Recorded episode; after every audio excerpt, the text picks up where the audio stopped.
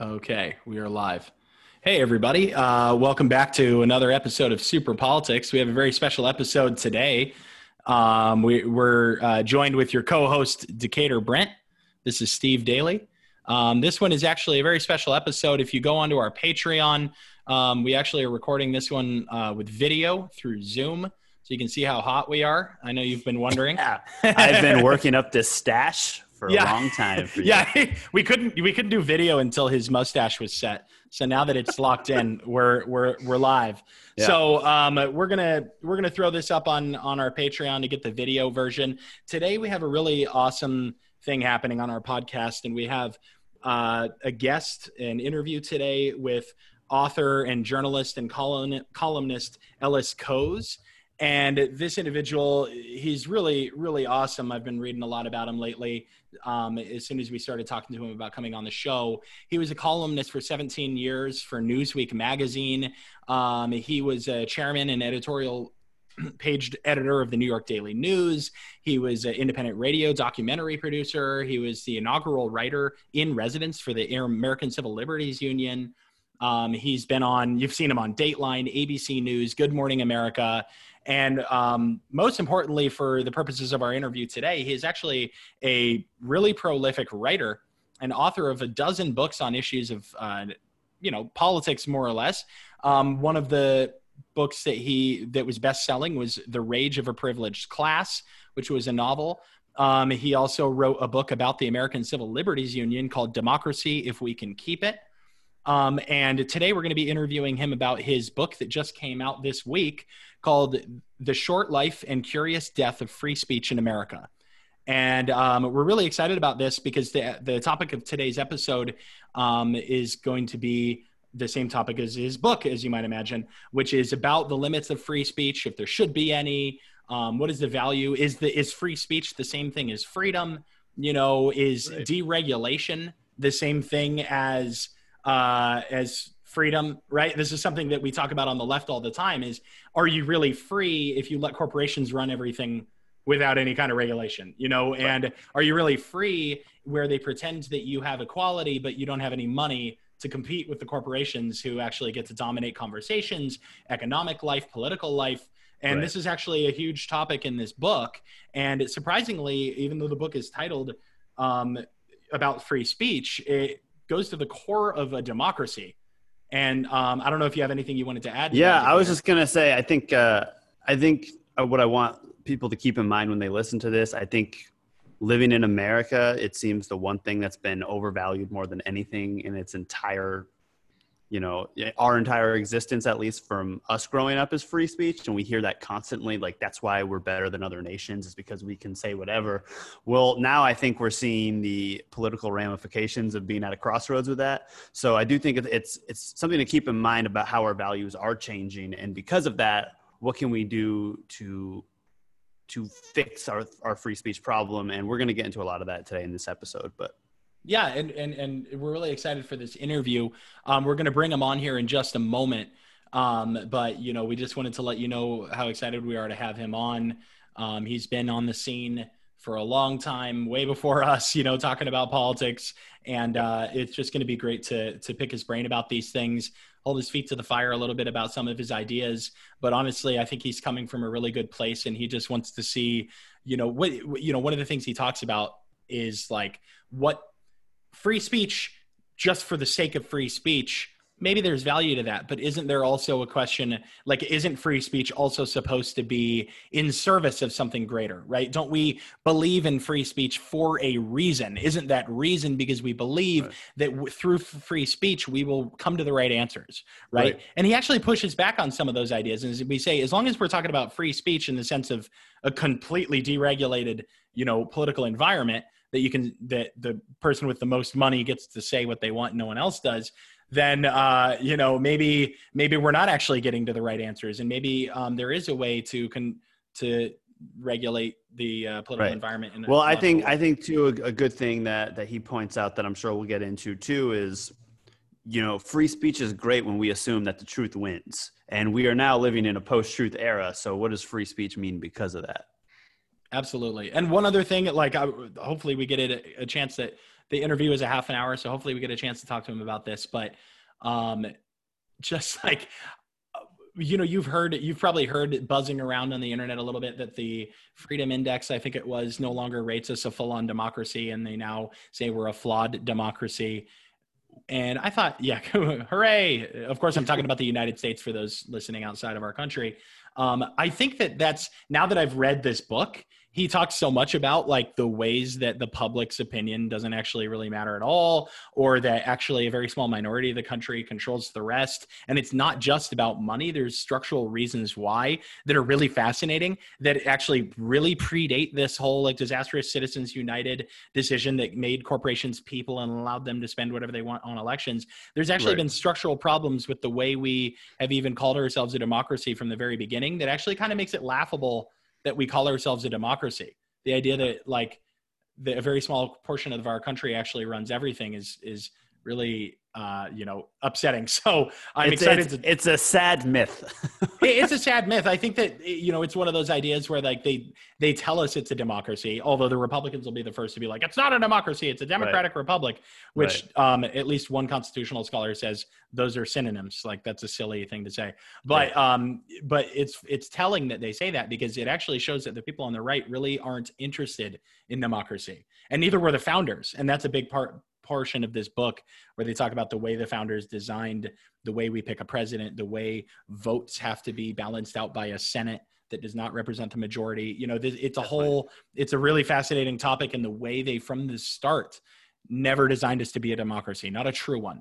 And uh, and so I, am really excited to talk to him about that because um, I don't think it would be a mystery to anyone in this call that Decatur and I both are uh, down with real democracy and not this sham that we have been uh, living through for a long time. Definitely. So, Despite what I get on these, you know, political compass esque tests.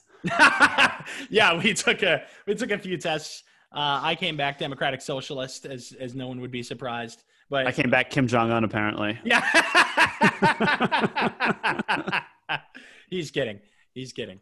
Uh, but uh, but anyhow, um, all right. So we're gonna bring him on in just a minute here. Um, we're gonna take a quick break.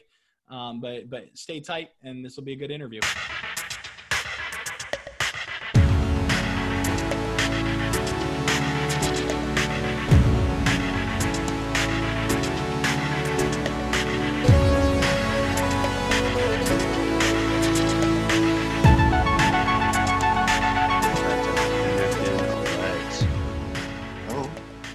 Hello, hey. how are you? I'm good. How are you? I'm great. Good. Thanks so much for uh, coming on our show.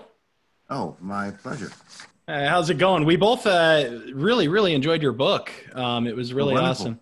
Yeah, no, it, it, it's super, super timely. This is a really important conversation that people yeah. need to be having right now. Um, it was eye opening in some positive ways and eye opening in some better go buy some land somewhere else ways. hopefully not too depressing, but yeah, no, no, definitely very, not. No, very it, strange times. it, it's it's definitely a page turner. Um, you can tell that you've been a writer for a very long time. Um, very easy to read, um, really informative.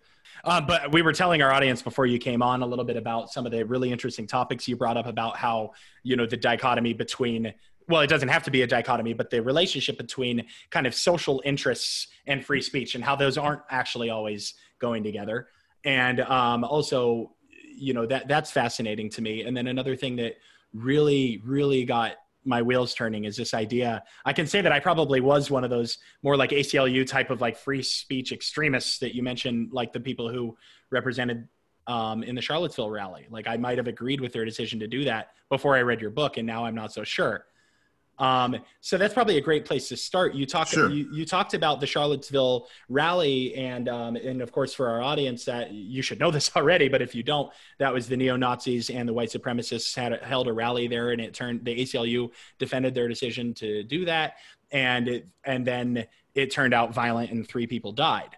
Um, and so that tees up the question perfectly: is is this kind of free speech extremism actually what we want? Is this good? I think, Steve, you actually have to sort of separate the question into, into a few different questions because the the ACLU, uh, the, the Virginia chapter, which defended um, that um, the Nazis or, or the, defend what, what was it called? Unite the Right. Unite the Right, right rally. Right. Um, in in that case, actually got involved um, because they have had they have, the ACLU has a long history of defending Nazis, KKK people, other extremists from the right and from the left, but certainly from the right. And that goes back uh, to the beginning. I mean, one of the earlier um, documents that was produced by the ACLU was a, a, pamphlet basically asking why do we defend Nazis as we sort of move towards uh, World War II. Uh, and the question they gave then is the question that they've consistently given, and, and, it came up again in 1978, you know, when there was the March in Skokie, which was neo-Nazis, and Skokie is a suburb of Chicago, which uh, happened to, at the time, have a lot of um, Holocaust survivors living there. And so people were up in arms as to how in the world can you defend these Nazis? And the answer they gave then, which they to some extent will still give, you know, is that you know we're defending against an ordinance that um, Skokie passed, which would make it impossible for Nazis to march. But the way that they structured this ordinance is is is the same way that people in Selma, Alabama, want to put together ordinances that will make it impossible for civil rights people to march. Uh, and we can't defend their right to speech in Selma without defending the right of Nazis to speak here. Uh, that, that was the sort of rationale. And they sailed along easily and happily with that rationale until Charlottesville a couple years ago. You know, and what happened then was that um, there was this question came up, and because it had been sort of a routine question for the ACLU, uh, they said, "Well, of course, yeah, we'll defend these people." And then, as you say, things went to hell. I mean, the the march never happened. Actually, the Skokie march never happened either, but that's for a whole nother set of reasons. Um, but there was so much violence, you know, that uh, that the march didn't happen. But proceeding to that, they got a court decision because originally what the city of Charlottesville wanted to do was to move that march. They said, okay, we respect your right to march, um, but we don't think you ought to have it in the center of town in this particular park. Uh, we you ought to have it someplace where where police can be more in control of things, where it's, where it's less likely to cause something disruptive. And the ACLU position was sort of a knee-jerk reaction. Well, no, you're you're you're making this decision because of the content of the speech, so we still have to defend these people. And they defended them. They got a ruling that said that they were perfectly justified in keeping their original plans to hold a march, basically at this park. Um, that was no, normally that had been Robert E. Lee Park. They were renaming it to Emancipation Park. There was a, the question of a statue. All of that was why they wanted to have it in that park. You know, and they said, okay, uh, we're not gonna, you, you can, you, we're gonna have this thing in the park. And the city said, fine, you can have the thing in the park. Um, day of the march comes up. Uh, they show up as a, Virginia's a, an open carry state. Uh, a lot of people are armed. A lot of people are, you know, looking for trouble. Um, and so things get violent even before the march is supposed to start. So the police basically called it off, called the march for safety reasons.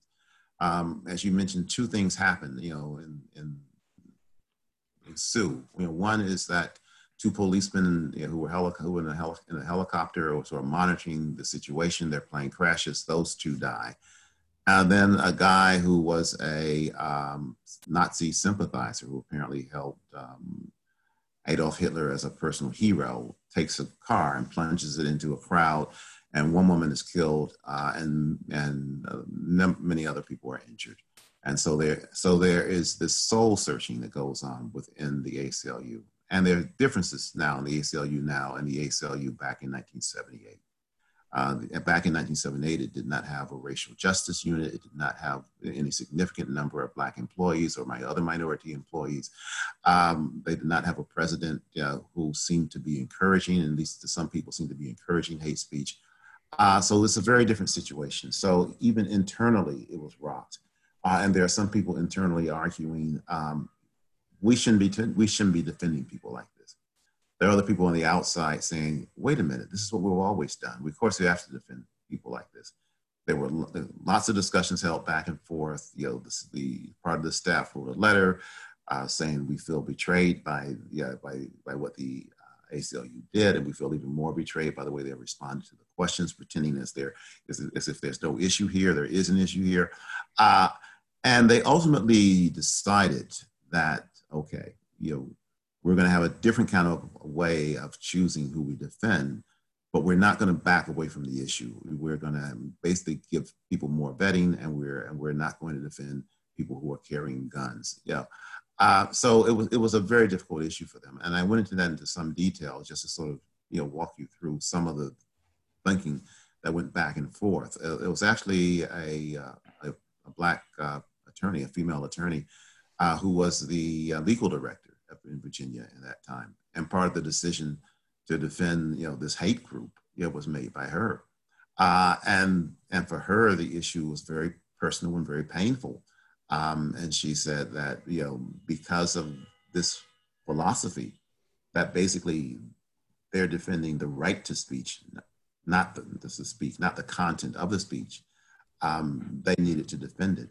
Um, and so now, as I said, they, these cases are supposed to get a little bit more vetting. They haven't actually changed their policy other than to uh, not allow people with weapons, you know, uh, if they are going to defend you. So all that to say that part of, I think, what has happened in the years since then is there was a much more visible uh, racial justice movement you know, that's, that's sort of uh, emerged and become part of a lot of these progressive movements. And part of that set of discussions they had was like, we have two sets of values here.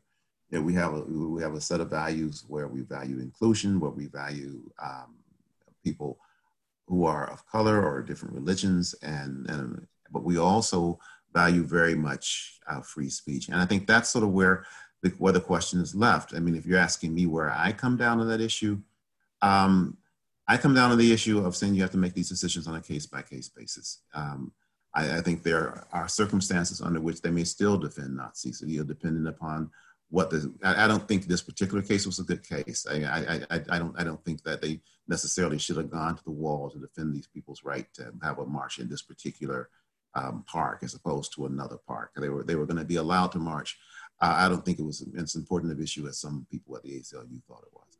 Uh, but I can certainly conceive of a, of a situation where if you have something more similar to what happened um, in Skokie, and the city is passing ordinances that can affect any number of groups, that they would take, that they would take a, a, a position that acknowledges that. Or I can also see a situation where if they are adopting a policy that can be broadly applied um, and that is um, if, if, if, another kind of city, set of city fathers get in there and they say okay uh, you know we're not going to let you know the the pro-female group or the pre pro-feminist group march. We're not going to because we have this law that was originally constructed, yeah, to um, deal with Nazis. So I don't think it's I don't think it's a simple issue, um, and I think that uh, it's, it's not going to become a simple issue. But I think what what has become clear is that these other considerations have to be taken into account, uh, and you can't just say that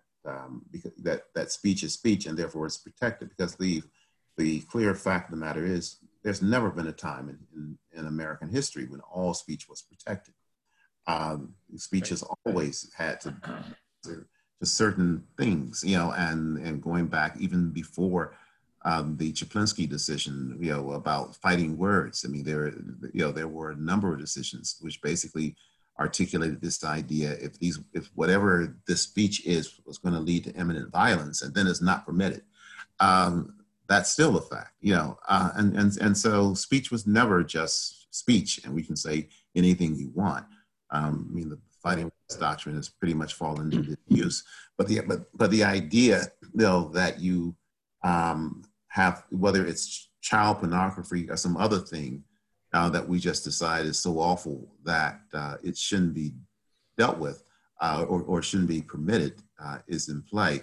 But I think the larger issue, in a, in a sense, um, is when you get to that kind of speech, is not so much what the government is doing and, and, and laws about whether speech should be uh, allowed of a certain sort in a situation analogous to Charlottesville. It's a lot of it is what's happening on the internet, what's happening in, you know, in these sort of right. venues, uh, and to yeah. what extent they should be, um, you know, um, inhibited in making certain types of speech. And that's not so much a government issue as it is a societal issue. Uh, and, and the issue of uh, the, well, to what extent we expect um, these institutions to have policies and rules which allow for civil discourse as opposed to encourage um, people to go to Christchurch and start shooting people. You know, or, you know, or, right, whatever right, yeah. that right. they encourage people to do. Well, I think South that's uh, a.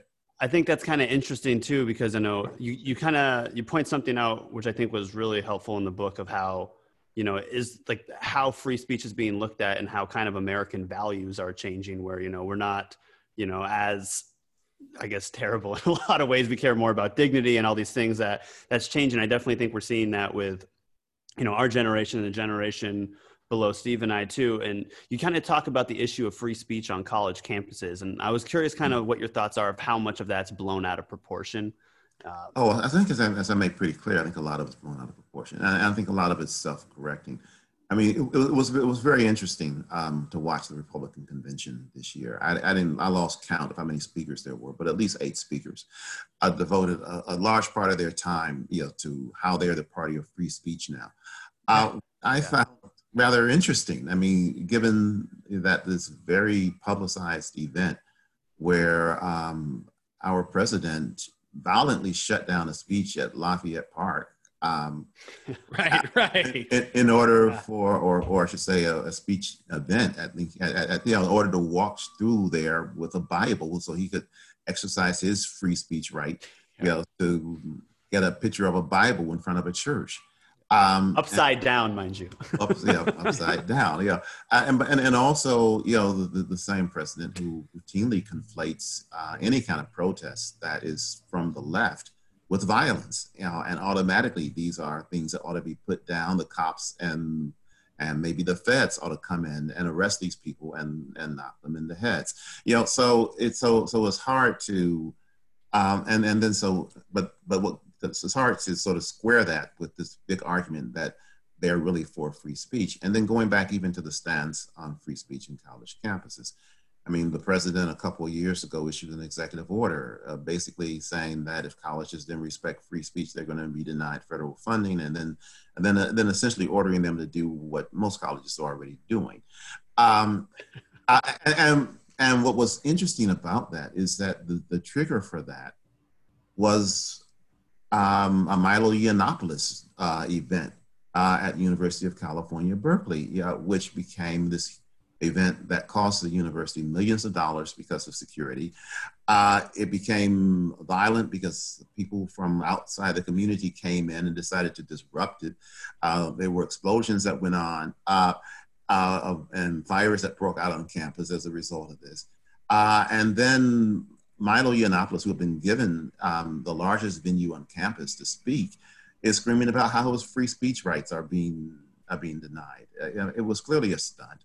Um, uh, and Ann Coulter has engaged in much the same thing. I mean, she sets up a situation where she sort of um, baits people into challenging her right to speak, and then uses this uh, to generate even more publicity. And and and and no one seriously thinks that Ann Coulter's right to speak uh, is being infringed upon. You know, right. so it so it becomes this this um, sort of fantastical issue that they make because I have yet to hear um, the far right saying that, well, okay, so why don't they let uh, these progressive and pro-abortion speakers speak on these colleges that don't like that, and, and, and these, and, you know, they they, right. you know, they, don't they don't do that.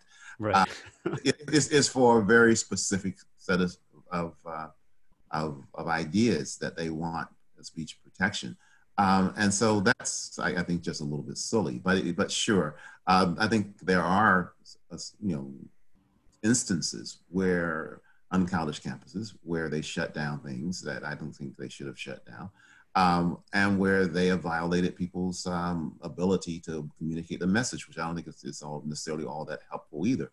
Um, but I, but I, but it's, it's also like twenty year olds also a lot of times yeah. identifying themselves for the first time and figuring out the world. So right, you know. exactly.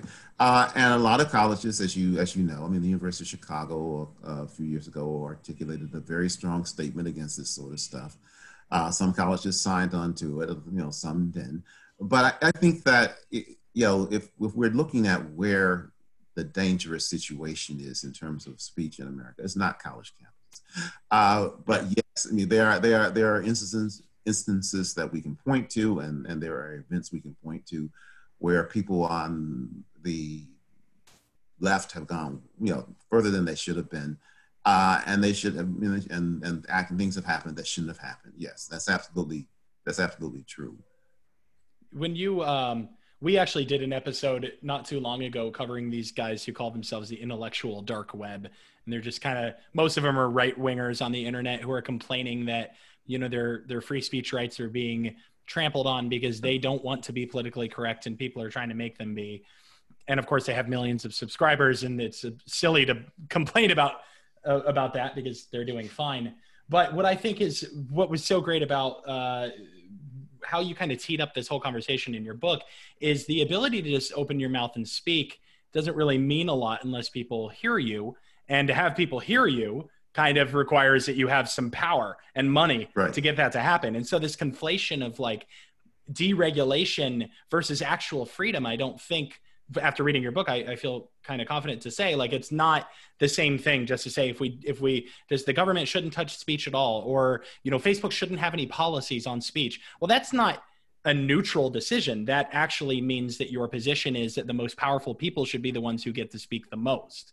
And that's well, kind of especially when that's backed by uh, you know the Supreme Court decision. I mean, Citizens exactly. United, FEC, um, which which overturned you know the Feingold um, finance reform law, uh, and basically allows all of this money, you know, to flow into political speech and and and in direct support of candidates. And the I think one of the more eloquent uh, objections to that was raised by Stevens in his dissent. I mean, this whole idea he you know, he pointed out of, of looking at corporations as people is is ridiculous in the way that it was articulated. Uh, we you know, institutions that are corporations don't vote, they don't die. It's not even clear often who they're speaking for. Uh, and so their whatever rights they have, and they have considerable sets of rights, uh, you know, they're not exactly equivalent to the rights that you and I have as, right. as, as, citizens and as individuals. Um, and yet that's now the law of the land. And we, and we certainly know that um, the ability to advertise heavily, uh, to get a message out there, has a huge impact on the political process.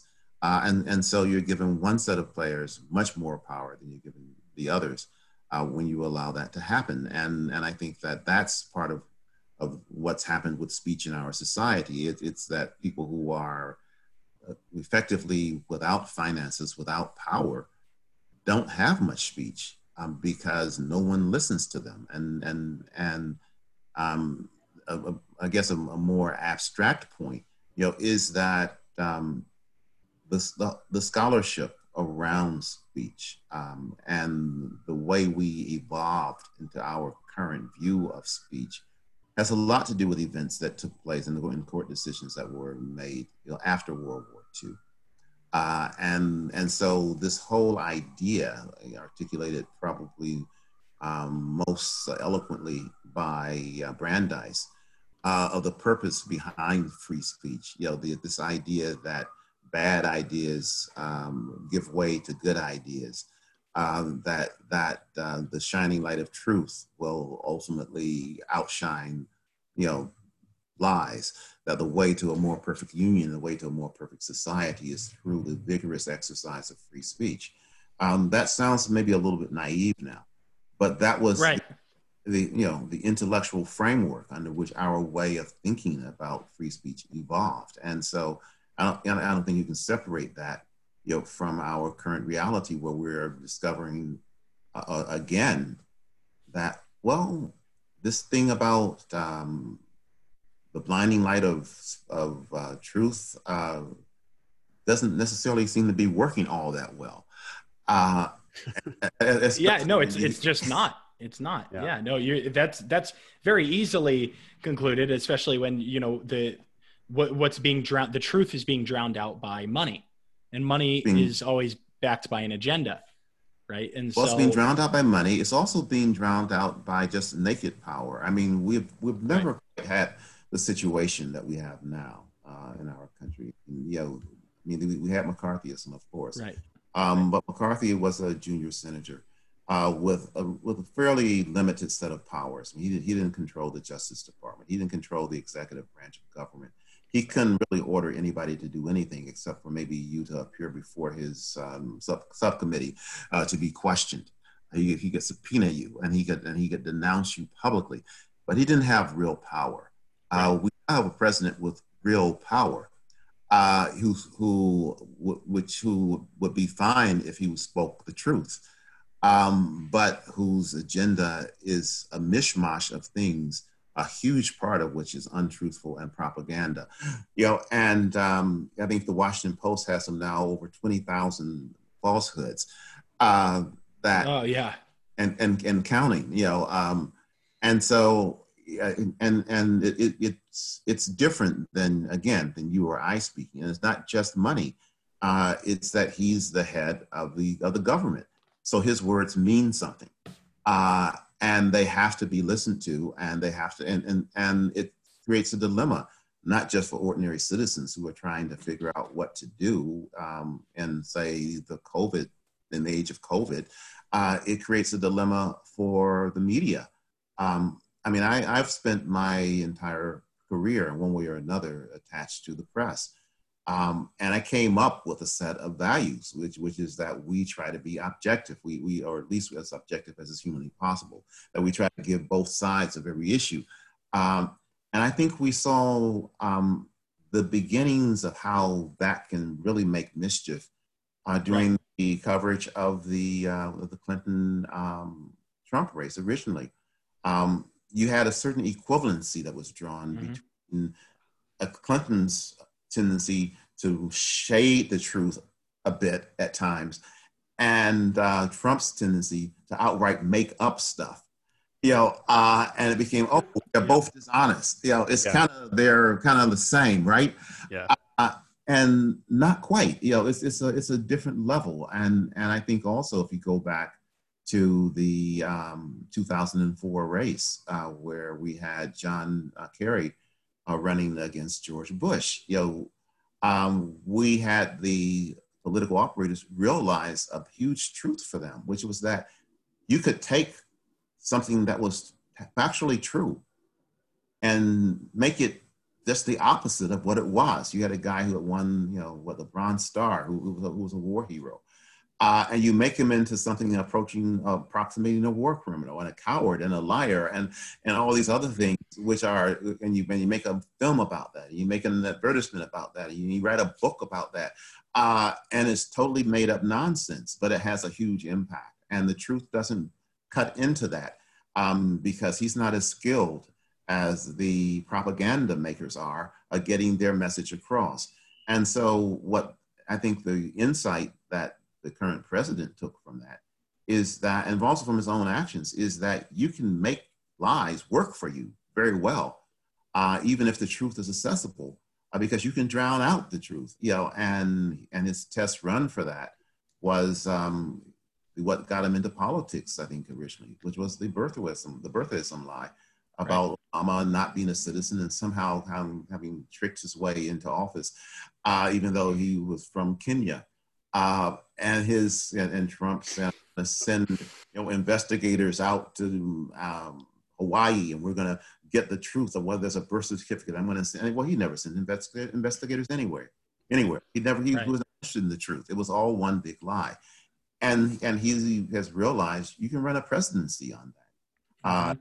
Even when you have videotape of of you saying something else, you accuse it of being fake news. You're accusing the media of spinning things. You accuse um, it of being somehow manufactured, even when it clearly is not. Um, that's a powerful insight, um, but it's also a powerful refutation of the ability of truth uh, to triumph necessarily. It, it, it, doesn't, and, and it raises a question about how we have a, a political process, you know, that, that is more transparent um, and that is more focused on things that are real as opposed to, to spin. Right. You talked. Uh, can you talk a little bit about the way? I and I do believe I remember reading this a bit in your book about the way that um, on social media and on the internet, like it's it's not about. I think it's the same way in the media as well. In general, it's just it's not about you know whether or not it's true or an interesting piece of information. What really what really takes the platform is just the most outrageous things that people say. Right. Yeah, I mean it's it's interesting um, because they have um, um, you know a- algorithms which which look at things that are getting lots of views, and of course the things that get lots of views are things that people have a a intense emotional response to, and things that people have intense emotional response to are not necessarily the most rational things in the world. Uh, I mean, uh, I mean, on one side, you know, they're cute puppies and stuff like that. Okay. Uh, but right, on the right. other side, you know, is is people talking about pedophile rings that are being run by major politicians and and right. and and hate speech, you know, and stuff like that. Um, and I think we as a society are trying to gra- grapple with that. Grapple with that. I mean, I'm, um, as I said, I come out of print for the most part, even though I've done other media, you know, and um, I remember very distinctly. I was at Newsweek at the time when all of a sudden you there, you know, and and and things went online, you know, and and all of a sudden, uh, you get this phenomenon where people are rating your stories, uh, and you're going, "What in the hell is this?" Uh, but yeah, and, and, and all of a sudden, you know, there's this this there's this new metric. It's not right. The story is accurate. Uh, it's not whether it's important. It's how popular this story is. You know, being viewed right. by various people. Uh, and that shifts, that changes things, and it changes the, the way some journalists think about things but it definitely changes what happens you know, online when the whole game is about getting views. And the whole game is about things that, or, or at least a lot of the game, uh, is about things that, that grab eyeballs. So you, so you have a lot of extremist stuff um, because that's one, that's a way to make money. Um, but, it, but, it, but you also have a lot of extremist stuff um, because that's what a particular group of people are attracted to. Um, right and they and, and they and they on the internet find communities where that's fostered um, and so you you have one example after another you can't necessarily blame the internet for someone say like Dylann Roof who goes to south carolina and shoots up a church but he finally but he suddenly but he certainly found a very supportive community on the internet uh, which encouraged him you know to do something like that uh, and help to enable him to do something like that yeah, definitely. I think that's the terrifying part that we're all a bit afraid of QAnon as we see them running races and we can talk about money all day, but I mean that's naked power right there as Trump gives them the AOK and then they're they're winning, you know, congressional districts primaries at least. So Right. Right. Uh, I mean and and we and we saw this coming. I mean the uh, the fellow who showed up in Washington DC, you know, with um, yeah. Uh, a gun, you know, to stop Hillary Clinton from kidnapping children for this, you know, this so-called ring. You know, I mean, that's um, there are a lot of people who are very susceptible to this stuff, and other people who, for a variety of reasons, a psychologist would understand better than I do, uh, want to believe this stuff. Uh, and the um, the way the internet is run really appeals to them. But let me go back to something that I think we mentioned earlier, which, which is the the Zuckerberg approach, you know, to um, political lying. Right. Um, I think it's problematical um, because I'm not for government censorship of the internet. I, I, think that you know it's problematic on on any number of levels. Sure. But I think there ought to be some, some rules of decency uh, about what goes out there, and and and the idea that um, blatant, extremely blatant lies are not guarded against somehow, right? Um, but just permitted strikes me as absurd. And and and um, I mean, I mentioned I write about this in the book a bit because it just really I thought was infuriating. I mean, the idea, you know, that you're going to defend um, a, a presidential candidate or another candidate, uh, totally making up things about somebody else. Um, because this is in the great tradition of freedom of of the press uh, and freedom of speech as articulated by uh, Sullivan v. New York Times. Wait a minute. Uh, right, right. Yeah, Sullivan v. New York Times was a very was, was not was not um, the same as the Zuckerberg taking. I mean, in, in his, his great speech where he defended this, he talked about, well, you know, our tradition goes back to this because in, in Sullivan, you had this case where uh, there was misinformation that was handed out, and so we now we have this case of misinformation. That so it's all the same. uh, essentially was his point. Um, if you understand history at all, you know there are a, half a dozen reasons reasons why it's not at all the same. Um, but you know, the Sullivan case revolved around a situation in Alabama where uh, the movement that was led by Martin Luther King was under furious attack by elected officials and appointed officials, including the police chief, the governor, and everyone on down. Um, the uh, group of, of ministers who were supportive of Martin Luther King took out an advertisement in the New York Times trying to garner support for their movement, um, in which they uh, they did their attempt to document what had happened to them. You know, the being blocked from entering certain places, the bombings that had taken place, the arrests that had taken place, the harassment that had taken place, you know, et cetera. Uh, and in documenting that, they had some errors. They had the wrong number for the number of times he had been arrested, for instance. It wasn't eight times, it was seven times. You know, uh, you know, small things. Yeah, right. you know. Right. What we call and, immaterial mistakes. Like exactly. it doesn't matter. Come on. Yeah. Yeah. You know, uh, but that was what the officials from Alabama jumped on. And they're saying, you know, this is Bible. Uh, and they got these uh, in the Alabama state courts, uh, of course. Uh, and then it ends up before the Supreme Court. And Supreme Court, you know, obviously and wisely says, wait a minute, this is nonsense. Uh, and and, and right. also had these poor ministers, you know, whose property had been attached for these huge settlements. Um, mm-hmm. And you know, and and so the uh, the Supreme Court basically says, no, you need to have actual malice. You need to actually have you know lies that you meant to be lies, and yet, and and there's a and there's another standard here, particularly for public figures going on. Uh, and so for um, Zuckerberg to try to compare the civil rights workers of the South to Donald Trump and his political advertising is I just find offensive on so many levels. Uh, and, and, right. and, it's, and, it's, not misinformation that they were spreading. And it, those were innocent errors. It's not, it's not innocent errors you know, when Trump uh, denounces people for things that he knows they didn't do. That's not an innocent error. Right.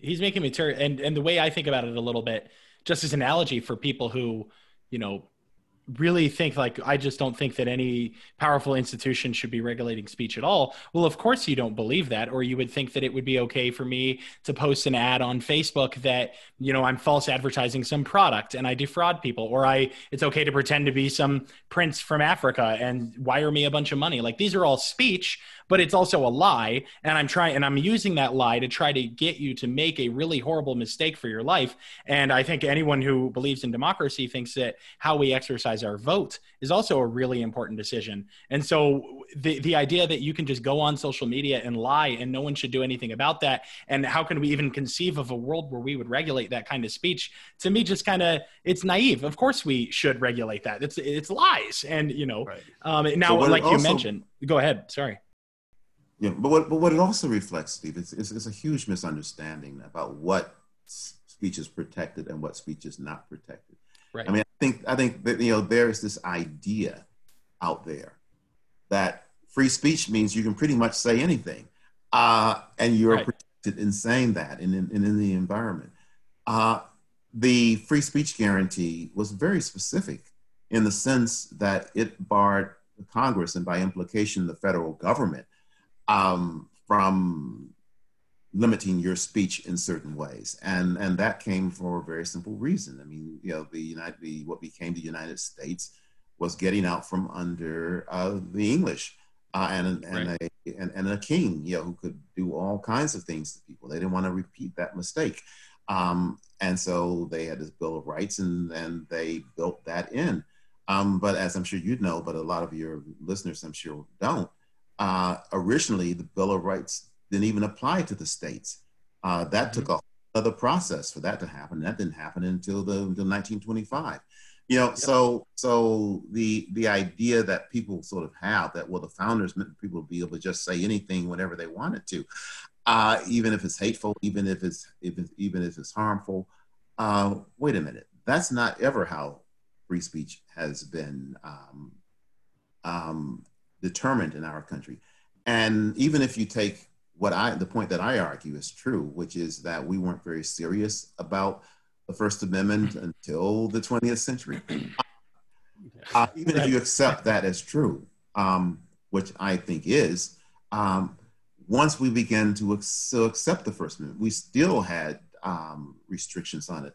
I mean, we, you know, into the 40s, we had people still being sent to prison uh, and uh, con- being and convicted for being communist for God's sake. Right, right, yeah, we- right. exactly. Yeah. So well, and and, and sorry, just just to say, I mean that we see in. that kind of rhetoric from from Trump and the supporters now. I mean, Joe Biden is considered a Marxist to to Donald Trump, which is, I mean, out, outlandish, and and it, it does seem like you know, if we're not careful, it's kind of a new era of McCarthyism. Well, it's a language of polarization, and Trump uh, is among many people who have become sort of expert in that. Um, I mean, I don't. I mean, Trump knows very well that um, Biden is not a Marxist. I don't even know what, what Marxism means. I don't think I would agree with that. Yeah. Yeah. But he knows that it's something that people aren't supposed to like. And he knows that, and he knows that, that, you are some kind of radical. And so he's trying to portray right. himself in a certain way. And so he's tossing words around. And, and, and obviously, I mean, that word has a history and, and, and the whole um, um, Palmer raids part of our history you know, uh, where we uh, lock up people because of they they belong to certain parties and they believe certain things, or or or going back to World War One, where we locked up people because they had the nerve to speak out against the war, or in one bizarre case that I write about, mm-hmm. which I find fascinating, um, they locked up a guy because he made a what he thought was a patriotic movie about the American Revolution and called it The Spirit of 76 and thought he was doing something that was supportive of the war effort. But in doing that, you know, he criticized um, the English, who were now our ally. You can, oh, yeah. Mm-hmm. And you yeah. can, can criticize them. So, boom, he gets a, a 10 year sentence, uh, you know, which happily for him was commuted, but his career never went anywhere. You know, yeah, exactly. and, and, and so so so so this naive notion that they are articulating, you know, uh, is is just not historically accurate. Uh, that you know, free that, that these uh, that their rights are being trampled in a way that you know were never ne- never happened before. You know, people's rights have always been subject to other considerations, and including including the right of speech. Uh, and and when you add that to the fact that we're still in the process of working through what we really believe uh, about the Bill of Rights and about free speech, uh, and that working through that in an environment in which many, many Americans are extremely ignorant about what any of that means, although they know that they support it. Uh, and so you have right. this this sort of interesting dichotomy where you have roughly 90% or 91%, depending on the poll, of Americans you know, who support you know free speech, support a free spe- uh, you know free press, but you also have 39 percent saying that uh, the president ought to have the power to shut down the New York Times and to shut down CNN and to shut down other broadcasters who are doing things that are not right. Uh, and clearly, you can't believe both things at the same time and, and, and be a logical person. Absolutely. Decatur, uh, Brent, did you have any uh, last questions because we've gone way over the time that we planned on, and I I I, I don't want to yeah. take any more of your time. So. Yeah, I don't want to. Yeah, we don't want to take up too much. I just do have a question. Kind of, if you have any thoughts on how to get through to kind of this anti PC culture mob of people who are just voting basically off the fact that Donald Trump is a free speech candidate in their in their eyes. And you know Joe Biden is the censors or everyone on the left is a censorship you know fiend or something like that. If you have any advice on trying to how to get how we can talk to these people in the anti-pc world. Well i think you, you talk to them with courtesy and respect you know and and maybe you know, 5% of them will listen to you. Right. Right, right. but yeah that's true. But but I but I think the reality is we are just highly highly polarized, you know, and when we have so many buttons that get that get touched. And, and the minute you say something um, to someone that's critical of someone that they admire and adore, um, they're going to shut you out. They're going to shut you down. And, and I think that's just a, a, a tragedy of our society right now. Um, and, and, when we're polarized both politically and racially the way that we are, uh, it makes it very difficult to have meaningful discussions about some of the most important issues that we are facing. Because you're because you're met not with a reasonable discussion or not even with a with a reasonable argument. When you point out the flaws in this way of thinking you're met you're met instead with accusations and slogans and and maybe curse right. words. You know uh, right. War on so christmas. it, it, and so and so and, and so that excuse me so so there's so there's not an, a discussion that gets you there. Yeah well, um, everybody, we got we both really enjoyed the book. I have it yes, here. Um, there's also an audiobook version that uh, I really uh, I actually got that too because I, I like audiobooks. So I uh, it's a really good narrator. His name's Corey Jackson, has a great voice. Um, so you know, either way, we encourage everybody to check it out, and we're just so grateful you took the time to talk to us today. Um, this is such an important topic. Um, just goes really to the core of our democracy, and it kind of puts everything else.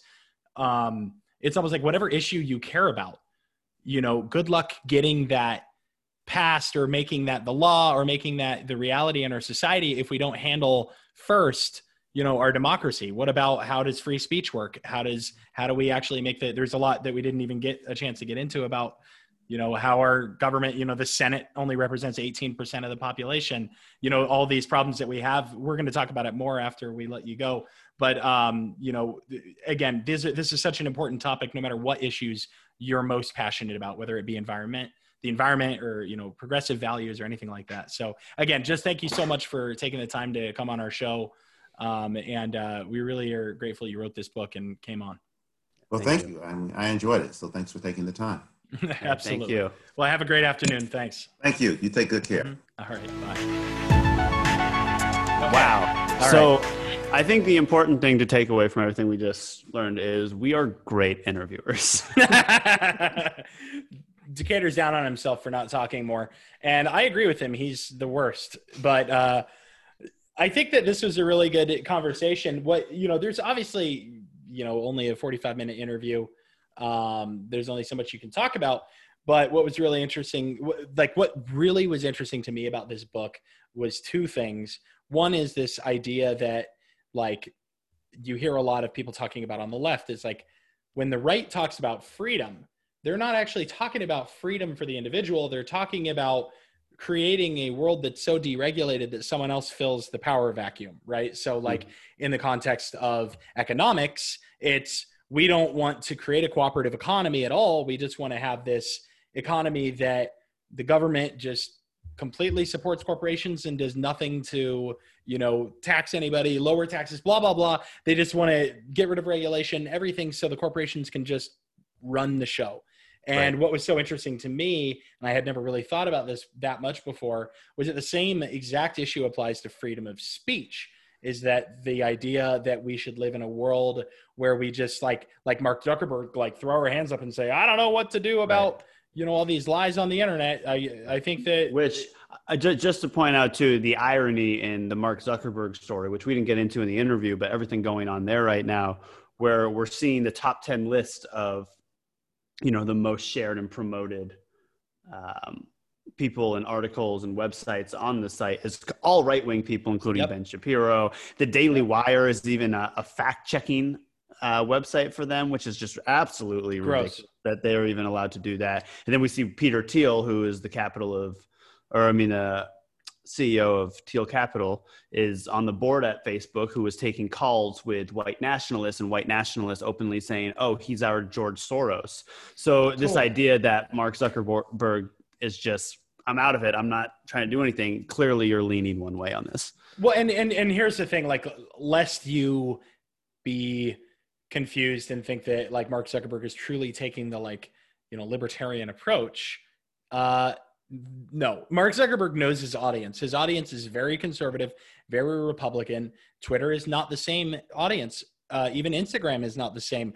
Facebook, in particular, is a very conservative platform with the type right. of people who are on Facebook, and he knows that. So it's not he's not some like and benevolent libertarian and and conspiracy theories run more rampant on Facebook than the other major mainstream social media sites. I saw a stat that QAnon posts on Twitter have raised since March 73%. Well, it's over 400% on Facebook. So clearly that shows you Yep. the dichotomy yeah. of it is. Yeah, just because, in case anyone listening doesn't know much about QAnon, um, I know we have kind of a, a, broader base of audience. You don't have to keep. We say this every episode in case the audience. Do people know what QAnon is by if now? you if you haven't looked it up, then why are you even listening to us? Because we talk about it every goddamn episode. He's being an ass. We um, just real quick. QAnon is a far right conspiracy theory that thinks that Hillary Clinton and company are the deep state and they're part of a global cabal that's trying to. Uh, uh, they're pedophiles and they're part of a sex trafficking operation with kids and they right. want to drink kids' blood. It's a thing like that uh, Decatur. you know, just like one of things you joke around about with your friends. it's one of those, you know, one of those funny, funny things that's going to ruin our democracy. But you know, you know, going back to the book though, that's actually a great segue. Um, there was a lot of stuff we didn't have a time to talk to uh, Mr. Cose about, but um, he does talk. What was really shocking to me and really upsetting is learning more about how certain parts of our government works that I didn't really fully understand. And so one of the stats that he threw out in his book is that the Senate, right? So you have the House of Representatives and you have the Senate. You need in our government for any law to pass, you need three groups to agree. You need the House, you need the Senate, and you need the president to sign it. Now, the president being able to veto anything is a debatable concept, but the but focusing on the Senate. So let's say you have the House of Representatives that wants to pass some progressive bill, and then it gets to the Senate. Now, what happens is because the Senate is only giving two votes per, or I'm sorry, two senators per state, then that's irrespective of population. And the way that works out is that the least populated states now have an equal voice to the most populated states. So literally, like Wyoming has equal votes in the Senate that California does, even though their populations are polar opposite. And um, the what the practical effect of that is is that the least populated 26 states ha- only hold 18% of the national population, and yet they get to control everything.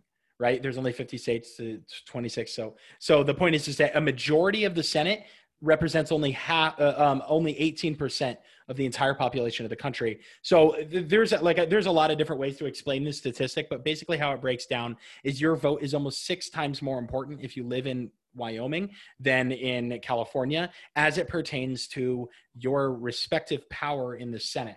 So or or I think I think that's a good thing to point out and I think even like a better example to look at is somewhere, you know, look at a different state as Alabama or Arkansas, North Carolina, South Carolina, all these states where you know they have more power than than I guess the states that, that should. But the scary part is these are also states that are, are oppressing, you know, black people's right to vote. Right. And, exactly. and, and things like that. So now what you have is not only is this smaller state controlling everything, but because it's smaller and they've been able to have the same party essentially for decades there. They've been able to control more and not even get the democracy there. And I don't want to live in a country where Alabama, Wyoming, North Dakota, nothing wrong with the listeners there who are actually listening to us. I don't want those country those states especially to have the control over what democracy is. Well, right. I mean, that's that's that's how the argument is always going back and forth and I admit actually before reading this book i was kind of a little agnostic on the question of the senate because i thought like well i can see the argument that if we didn't have a senate then the people in rural states really wouldn't have all that meaningful of a voice because groups you know places like la and new york they're just so populated they basically run the show and then the needs and interests of rural people wouldn't actually be represented in the government. That was kind of the that was what I believed not even a week ago. Um, at least like I was agnostic to it. I was like, I can see this. I'm conflicted on it. But flip that on its head. This is what the book does. You know, flip that on its head. The issue here is that now what we decided to do instead is let just the rural people run everything. And right. now, like LA and New York, their votes are literally, you know, your relative power in the government is six times less than someone in a rural state. And the problem that Decatur just mentioned is that in the rural states, they're not really progressive and they really don't care about your rights unless you look and sound like them a lot of the time. Right. And so I don't know why I said sound, but whatever. Look and you know, you know, and you sound like this. if you're a squeaker, as the gamers would say, you don't have rights. So I'm sorry. I, wait, I'm sorry. I'm sorry. Could you? I don't know what a squeaker is. What's that? Oh, a squeaker is when you're in a video game. I, I play games. I'm not any good. Don't don't ask me to stream unless you want a good laugh. But anyway, a squeaker is a guy who jumps on or a kid. It's a kid so they just say, "Hey, everybody," and then everyone's like, "Ah, muted," you know, like instantly. It's it's gotcha. a running gag uh, with the gamer community. Is like, don't don't jump on the mic until you're old enough to not sound like that. But anyway, whatever. Right. it's sound it's like kind of it's it's kind of they're bad people, dude. Gamers are. It's not a good crowd. Um, there's a lot of racism. Anyhow, this is a really interesting point. I didn't really uh, get into it that much during the interview. So to make the comp to make the issue about hate speech more complicated. And you know what what he was talking about in there is like speech free speech has never been absolute. Even the founding fathers right. didn't think it should be absolute. And then when you look at situations like um you know nazis trying to do a rally i mean i think it's really easy for like progressives and leftists to be like fuck them like they don't get a rally. Like i don't want them to have a rally. Right. that's that's harmful speech. That speech that is about harming other people. It's just a really easy answer to be like i don't no, I don't agree with Nazis, you know. But here's where it gets more complicated because another example he gives in this book is if your if your ultimate goal is I actually don't care that much about free speech, what I really care about is racial equality. Let's just make that your goal. Well, there's a really terrible history of the South, the majority in the South using government to imprison and censor abolitionists during the 1800s. And that, of course, same law. We had the First Amendment back then, although, as Mr. Cose pointed out, it didn't apply to the states at the time. But that's the risk. That's the you know that's the trade-off right that we're talking about is like these abolitionists were out there and they said the same thing about the abolitionists in the south that we're saying about the nazis although we're right and they were wrong what they were saying was is that we can't let the abolitionists be out here agitating because that is going to lead to property destruction and and harm and it's going to lead to violence and it's going to lead to insurrection. And this is all Which, dangerous and it's going to disrupt our communities just the same way in a lot of ways that we're talking about how, what the nazi rallies are going to do. Right and i mean i think i think though it's relevant to yeah exactly or if you want even a more modern example here is look what the right is starting to say about antifa. And yeah. if if we if we start applying these same rules then antifa by that same logic is going to lose their their freedom of speech. And say what you want about you know Antifa. I don't think many people think it's the biggest problem who are listening to this podcast.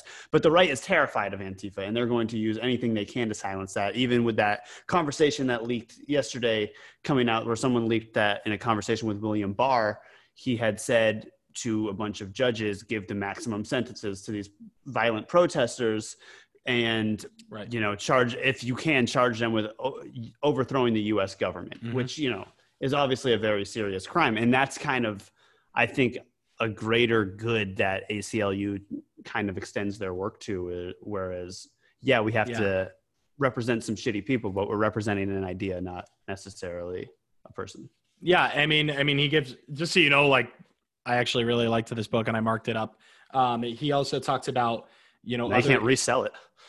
Well, not this one. Yeah, I have to keep it now. But um, but the other examples he gives, not just the abolitionists, he talks about people who are speaking up against apartheid in South Africa. He gives the example of uh, people protesting um, for Palestinians, and he specifically gives the example of uh, people who were saying that there was a mural of a Palestinian person. It was all symbolic, and I won't bother to explain exactly what the mural was, but basically it was a pro-Palestine mural, and basically people who said it was hate speech, right? Like pro-Zionists were right. saying this Palestinian mural is hate speech, right? And so that's right. like that's the trade-off. Now, look, that doesn't mean we just throw our hands up and say, okay, well then we have to tolerate all speech. The eh, the really the concern is is like how do we respond to it? Because hate speech, in my opinion, is should be everyone's opinion is a terrible thing. But is it the right solution to involve our government in deciding what is hate speech and what isn't? Because right now, I would not be very happy with Trump being the one to decide what constitutes hate speech and what doesn't, him and his Department of Justice, because quickly it will become, as it already is, Antifa and other leftists will be the ones who are right now, right? So now it's the perfect time to talk about this because even though we hold progressive values with the civil and social issues, what we it doesn't mean that we necessarily want the government to be the ones right. to decide. It needs well, to be I, us. And I think this is a super important issue for right now too, because you know, he as he points to a lot of historical uh, you know examples of all this happening in, in america and all that. And definitely the palestinian thing is still an issue because there's now oh, anti-bds yeah. laws popping up everywhere. But but i think too really? now we're yeah yeah of course. Uh, but now we're in a state of, of mass surveillance with the patriot act and and what does free speech mean under that? And that, that's a whole nother aspect because now you can't protest in anonymity like you could before. So i think that that's another level of of all this which right. you know talks about i think why it's important for especially like you said with with the trump administration whoever is there you know what i mean? Someone's going to be silenced. People have these complaints about obama right? So i mean i don't want biden deciding what speech is good and what speech is bad biden can't decide anything. I think we're good on that yeah right. He's he's not getting involved. But you know the idea well, what we did talk about with Mr. Cose, I think, is a really good distinction. There's hate speech, and then there's like the content of speech. Right. But then there's the the accuracy and truthfulness of speech, right? And that is right. another issue that I uh, immediately know people are going to jump on me and say, "Well, who gets to decide what's true?" Well, now that's a really um, interesting question, but I can just Well, the answer is us. It's definitely us. It's this podcast. So, what we're going to propose is that we submit a law to Congress where the Super Politics podcast is the ultimate arbiters of truth. Yeah, and uh, and you can trust us because we're um, just we're the best. Right. And so, no, I, I think that's a that's a really uh, important thing, though. Yeah, just and he breaks down really well, you know, the McCarthyism era of all this too, and just just this idea of calling everyone a communist. And thank God that Trump isn't as you know well put together and disciplined as McCarthy was, because McCarthy didn't have that real power that Trump does have. Yeah. And I'm not saying we should feel safe for that, but because you know things are getting it's worse. It's just a matter but, of time. People will explain right. to him what he can do. But but I mean, you know, he points out that there was these journalists back then who believed you know truth will prevail and that's the the best reason for free speech but now we're kind of living in this post-truth world as you just said steve and, and what is truth so i think that it's a whole different uh, set of you know i guess yeah set of set of guidelines as to how. Well, as it stands right now, as a society, we just don't even have like a general agreement like we used to on what is true and what isn't. Um, I'll say that like what you were just talking about, he he jumps on it. It starts to pop off in the book on page ten, in my opinion. And this is where he breaks down like what is the kind of original. If you're like a free speech extremist, then usually you're operating on really three presumptions that none of them are really all that true. And one is that the what you just said, which is that like the and and Mr. Cose said on the interview is that the better argument will prevail um, as long as they all at least have equal time to be heard or relatively right. equal time to be heard. That somehow the equal the best one will win out because people are generally logical, which is not accurate at all. There's been tons of research about how our brains work, and we're illogical. Not us, but everyone else. And right. so um, the the other thing is the presumption that everyone is equally capable of being heard. Well, that's obviously not true. Let me tell you right now, if we tried to throw this episode up on Facebook, um, about 16 people will probably see it unless I pay Facebook money. And so there's, I mean, that's just the reality we live in now. And then um, it, they also that skeptics are interested in listening to your point, even if you were equally capable of being heard. Joe Biden has no problem being heard, but who's listening to him?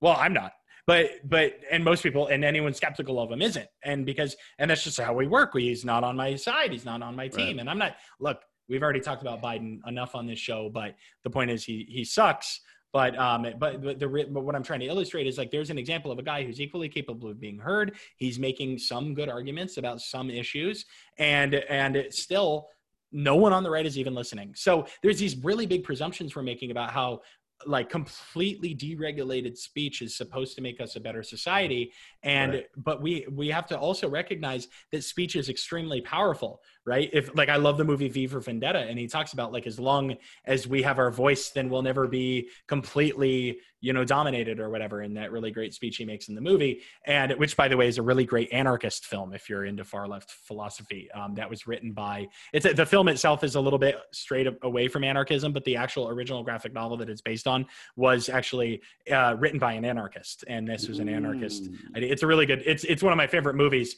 Um, and but the favorite, my favorite is The Matrix moving on. So, um, so, but this, I, these ideas. Mine sleepless in Seattle. No, I'm playing. it was Nick and Norah's infinite playlist. We talked about this.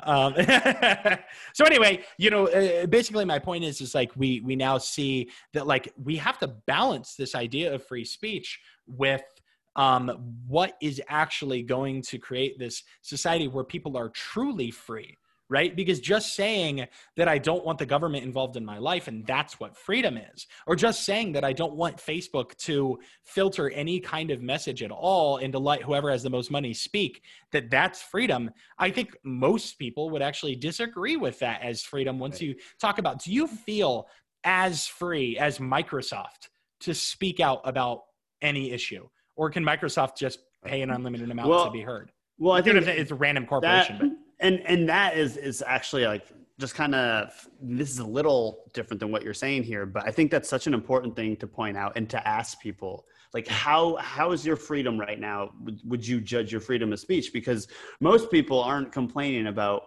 any of these states or anything that's stopping free speech. What they're complaining about is people who are giving their opinion on their free speech which there's yeah. there's that responsibility aspect of it you know what i mean? And right. like really and I think that's another thing that that Ellis points out really uh, really carefully is that we shouldn't be concerned with what you and I are saying. Like that's going to happen regardless. But these corporations are the ones that are allowing only right. a certain flow of them and influx of them, and they're the ones that are have the actual you know last say in free speech which is a terrifying thing which goes back to the whole facebook thing of mark zuckerberg being able to control who hears what algorithms are the ultimate privilege right because yes. you know no one's searching the you know specific disabled hashtag that someone might have. What they are searching is Ben Shapiro. If you lean with these mm-hmm. conservative views now, for example, in an algorithm, are your views as important and your speech as important as Ben Shapiro? Well, actually, now it just depends if you agree with him on everything. Because if you do, right. it's somewhat more important than the person who doesn't agree with you because now he's in that algorithm. Yeah. And, and this is just really, I mean, we did talk about this quite a bit on the Intellectual Dark Web episode. So, you know, there's just like so many layered issues here right and it all starts with it starts at the the concept of free speech if we want to have a democracy then we need to be able to talk to each other and we're not that's not mm-hmm. happening right now. That is not what our country is. We can't. I mean, you're listening to this podcast, but I, if if Mark Zuckerberg put out a rebuttal tomorrow, not that he would ever hear this, but you know, theoretically, he'd have like 10 billion times the amount of listens or views than we would ever get, and and that's not. I, and I'm not even saying that like I'm I'm bitter about that, although I am. But like that's just like we're not in a equal conversation because I can tell you for the lucky people who are listening to this and are not Mark Zuckerberg, for example, like his whole Thanks, take. Guys. Yeah, thanks. His whole take on the First Amendment is wrong. He said like all the most of the civil rights movement um, in the 60s was based on the First Amendment, and that's just false. It was based on the right. Equal Protection Clause. It was based on the laws right. that were passed as a result of the Civil War. So that's the 13th, 14th, and 15th Amendments, right? That's the idea that we need to restructure now and put more regulation on the states and and on businesses so they stop discriminating against minorities. What is that? I mean, of course, that's related to free speech, but if anything, the people talking about free speech are more interested in helping out racists. And in the 60s, it was about stopping racists. So I don't even like he's that's my that's a perfect example of like a person who has way too much power and way too much of a voice using it for yeah. really really wacky things that is not like right. not valuable to society at all for him to be able to just misinform you. So well, and um, that's that's where I think it's important that we figure out a plan on a, on a you know federal or, or government level as to helping you know outline for these corporations what they should be doing on, on some degree you know I, I i totally agree that we shouldn't be censoring online speech but there should be some sort of maybe guidelines or something for these corporations because yeah. it, it is like i mean mark zuckerberg at the end of the day i don't think gives a shit that much about politics he cares whatever he's going to get more money in and that's yeah. probably the the you know well because his because his platform is largely conservative. He's just giving them what they want. Like I don't, I agree. Right. I, I, I doubt he cares that much if a neoliberal or a conservative gets in office. Like Joe Biden is not going to hurt his bottom line. Right. It's, it's, he's just not. You know, yeah. he's not. He's never going to do that. And and and that's why he's actually getting a lot of donations right now from Wall Street. And well, Wall Street's a bad example, but a lot of corporations, you know, are donating to Joe Biden. I mean, I think there's actually a capitalist argument for Joe Biden, which is that like he's better at hiding how bad things are than than oh absolutely. yeah you know? definitely. Definitely. Uh, so anyway um you know that that's the first problem is if we can't even talk to each other then democracy is fundamentally flawed. If only the people who already have power get to maintain their power through speech then we're we're fucked. The the next problem is that even before a lot of these problems that we see with social media and the Citizens United decision that allowed unlimited spending in our campaigns is we already had structural pl- problems in place with the way our government works in the first place. Is like this whole idea, like we talked about with the Senate, and so like we have layer upon layer of like, no, okay, first you don't, we don't even get to talk to each other. Second, is even if we did get to talk to each other, the government isn't beholden to us because the way it's structured is that it gives a disproportionate disproportionate amount of power to conservative people in rural states. And then three, you know, now we get into the Citizens United problem and the social media problem. Layer that on top, which is that um, you know now the, the the most powerful voices are heard not only in the public sphere but also in government and they have an unlimited ability to, to, dictate who gets to be president. Yeah, I mean, most of our listeners are aware of this, but the problem that's why I think when he says free speech is dead, he, he says the curious death of free speech is the name of his book. It's very accurate. Like we, any notion you have of a kind of free exchange of ideas or whatever the fuck you Jen, Ben Shapiro is trying to piddle, pedal, piddle, yeah. is um is uh it's it's a fucking flaw unless you're down for like let's try to create a society where more people are heard. And and like you said decatur which i think is actually perfect which is that we need to create a society where um where the corporations don't just have like an unfettered right to drown out everyone else's voice Right. You know what I mean? Both in, right. in the public sphere and in politics. Right. Which I think you could honestly find a lot of people on the right who would agree with that, mainly because they think that it's skewered there in the opposite direction right now, which would be just, you know, wrong. But but I do think you could get a lot of people on board with that because I do think no one thinks that there's no bias in, in these sort of things. And I don't even think that necessarily, like we just said with Zuckerberg or Jack Dorsey or whoever these CEOs of these social media companies or any of this shit is, I don't think they're as partisan as just these these AI robots that do the work right. for them. And, and and it's just it's just you know coincidence, but either way, it needs it needs to be solved. I mean, I think uh, what's the guy running against Pelosi? I always forget his name. You know, um, uh, Shahid. Yeah, Shahid Buttar. Um, and obviously, there's some other controversies there with him. But uh, a problem that happened months ago is just him talking about the Patriot Act on uh, on YouTube, for example. Two or three interviews got pulled off the internet right away. YouTube just took them off completely and that was because the ai algorithm that was set looking for hearing you know certain words seeing certain tags and, and right out the out the bat it's being taken away and to me like that's a that's a huge problem of free speech because there's no context and you're already silencing but right. this idea that facebook or youtube or whoever can just let off like you know, Sticks Hammer 666, for example, uh, a YouTuber who complains about free speech all the time, who is just an alt right, you know, shit posting troll for the for the most right. part. You know, he's made his fortune on YouTube. And now he's starting to get demonetized for talking about ethno nationalism and, and, you know, being a Holocaust denier. And, it, you know, this idea that we can just demonetize and everything's fine. You know he thinks that's too far and i think this is where the polarization comes from. He thinks that's too far and his base says well this is atrocious. And we on the left say it's atrocious that you know youtube's not doing anything and he's still in the algorithm with a ben shapiro with a jordan peterson with a fucking joe rogan. Yeah yeah no i i agree and i think that um you know this is a really complicated issue. It's not clear to me what the answer is. Like we said you know giving the getting the government involved i think it's okay to have the government involved in truth versus not truth. Um, and I'll explain that in a second. And, and, I think I might be able to sell you on it a little bit.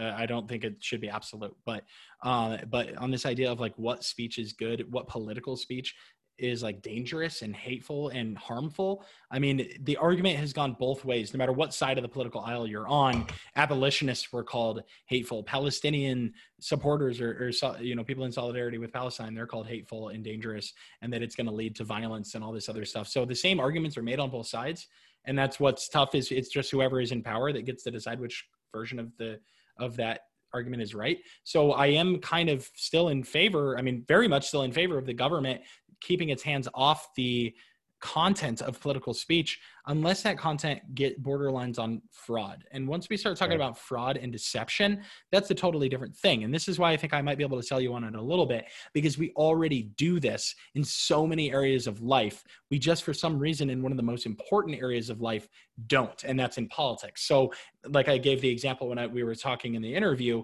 is in a, in a private business dealing or if i'm on facebook doing false advertisement trying to defraud people into giving me money for a product i don't even have you know or or a product that isn't what i say it is or if i'm a restaurant and i'm advertising a food but this food actually is very harmful you know and it's and it's and it has toxins and it causes cancer and i don't talk about that or i lie about it. You know these are facts that are capable of verification. You know we just have to kind of come to a place where we agree on you know well who's who's who's right and how do we know what's right? And that's a difficult issue or it only now is because of social media has muddled what the truth is.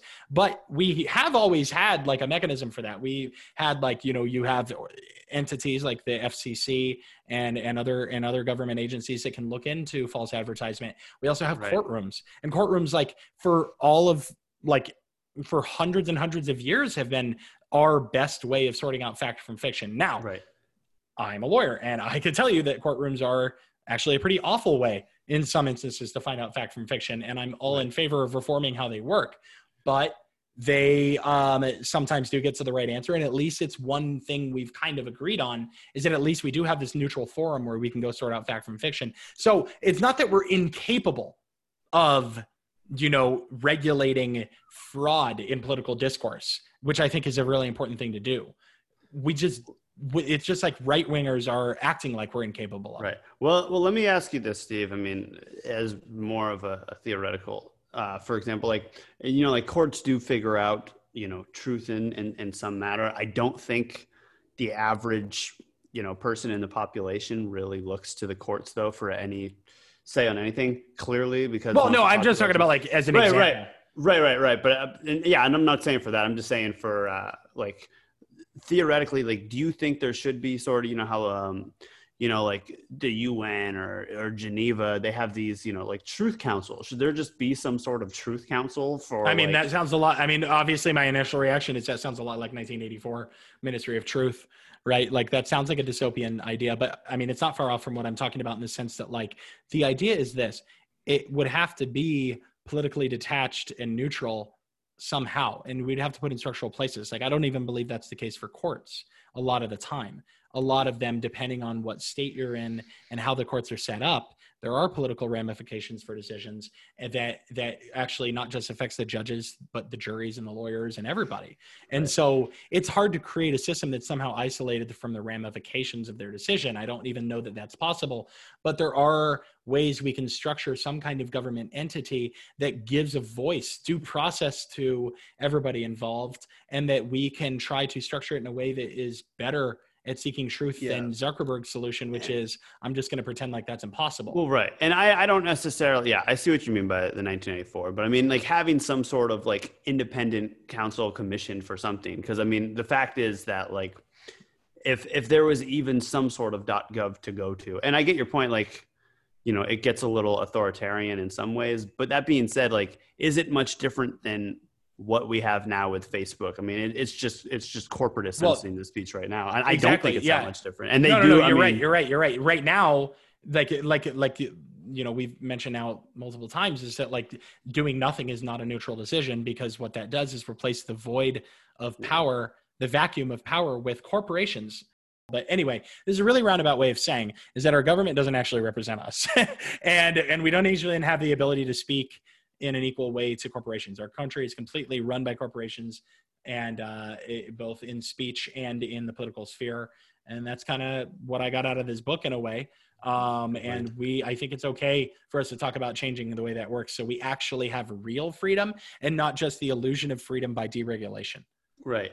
Yeah. I think this book definitely pointed out well that there are a lot of free speech issues we have in this country, and none of them are what we hear every day of what the free speech issues right. actually are. And I think that's the biggest takeaway from this.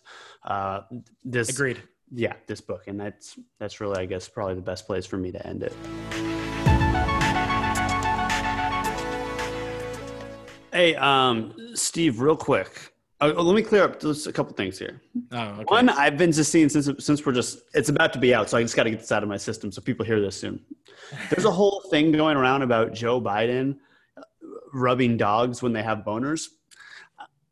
What? Uh, I just want to point out where that started from. Wait, this is a thing I haven't seen this. Yes. So people are saying like, "Oh, Joe Biden." I believe it talked about uh, you know how it's like a weird thing because he's rubbing dogs and they get boners but he doesn't know if he should stop because the dog's happy i just want to point out that was not joe biden who said that that was joe budden on joe budden's podcast and the trumpers just ran with it so what so yes. they're literally mis oh this is the perfect so they're example. they're characterizing a 40 a 42 year old black man as joe biden and mixing it up well they don't know the difference um